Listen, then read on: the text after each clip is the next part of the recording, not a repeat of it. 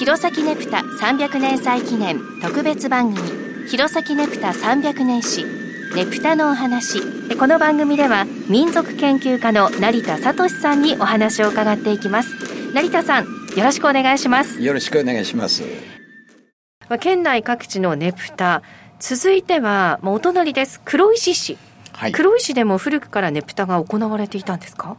黒石は、はい、まあいわば城下町なんですけど、はい、まあ弘前藩のまあ文系ということになりますんでね。特に黒石の場合はもうその城下であるということから、はい、おそらくそのまま弘前のねぷたの形だとかがそのまま引き継がれたような気がするんですね。うんうん、でもうこのねぷたっていうのはいわゆる都市で発展するわけですね、はい、城下町だとか港町だとか、まあ黒石ももちろん城下ですので、はい、そこで黒石では結構古くから、えー、行われてどうも記録を見ると弘前ほど叱られてなかったような気が するんですけれども、はい、記録としては天明6年ですので、うん、1786年のものがまあ一番古いと言われてますね。うん弘前のね歌の影響を濃厚にもう受け継いでるっていうような気がしますよね。人形ねぷたの形だとか、はい、それから林だとかはよく似てますよね。うん、ただ黒石なりのこうスタイルっていうか、はい、あのちょっと感じるところがありますね。あの私があの青森だとか弘前の人形ねぷたを見て、はい、黒石のを見ますとやはりちょっと面白い特徴なんかあったりしますね。だいぶ違いますよね、はい、黒石の人形ねぷたっていうのは。例えばあの手の指なんかデフォルメしても、こんな曲がったとこだとか あのそれなりの特徴がある黒石の特徴の一つは実はあの弘前と違って、はい、人形ねぷたの数が結構多かったという、うん、弘前はどんどんあの人形が減ってる、はい、組ねぷたが減っていったというあれがありますけれども黒石の場合は人形ねぷたと、うん、両方が見られる。ただ残念なことに近年はほんの23台しかそうです、ね、はい、あの人形は出てないですね、うん、やはり経済的な理由だとか、はい、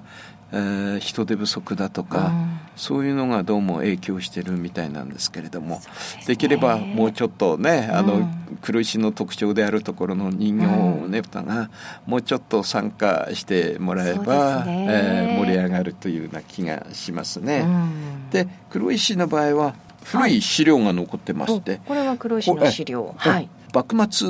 の頃おそらく描かれた人形ねぷたの形なんですけどもうすでにこういうふうに人形の形をしてますよね、うん、そうですね。あんまり大きくはなさそうなんですけれども、うん、どうも一人で一人か何人かで担いでるようなねぷたなんですけれども。でこれが明治3年頃までこれ消防の日記なんですよ。で消防組でやっぱり出してた。やっぱり消防が関わりが大きいんですね、はいですからもう幕末の頃弘前と同じように人形の形をした人形道路がたくさん作られてた、はい、ということが言えると思うわけですね。さまざま資料も残っているわけですね。さあでは次は五所川原、はい、五所川原市は立ちねぷたで有名ですね。はい。はい、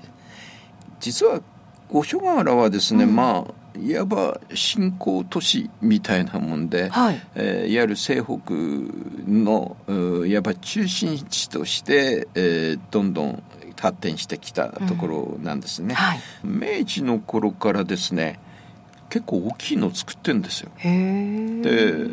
そんなに経済力があるのかなと、うん、えー、考えるんですけれども西北のですね、はい、大地主それらがどうもお金を出して大きいのを作ったりしてたんですね。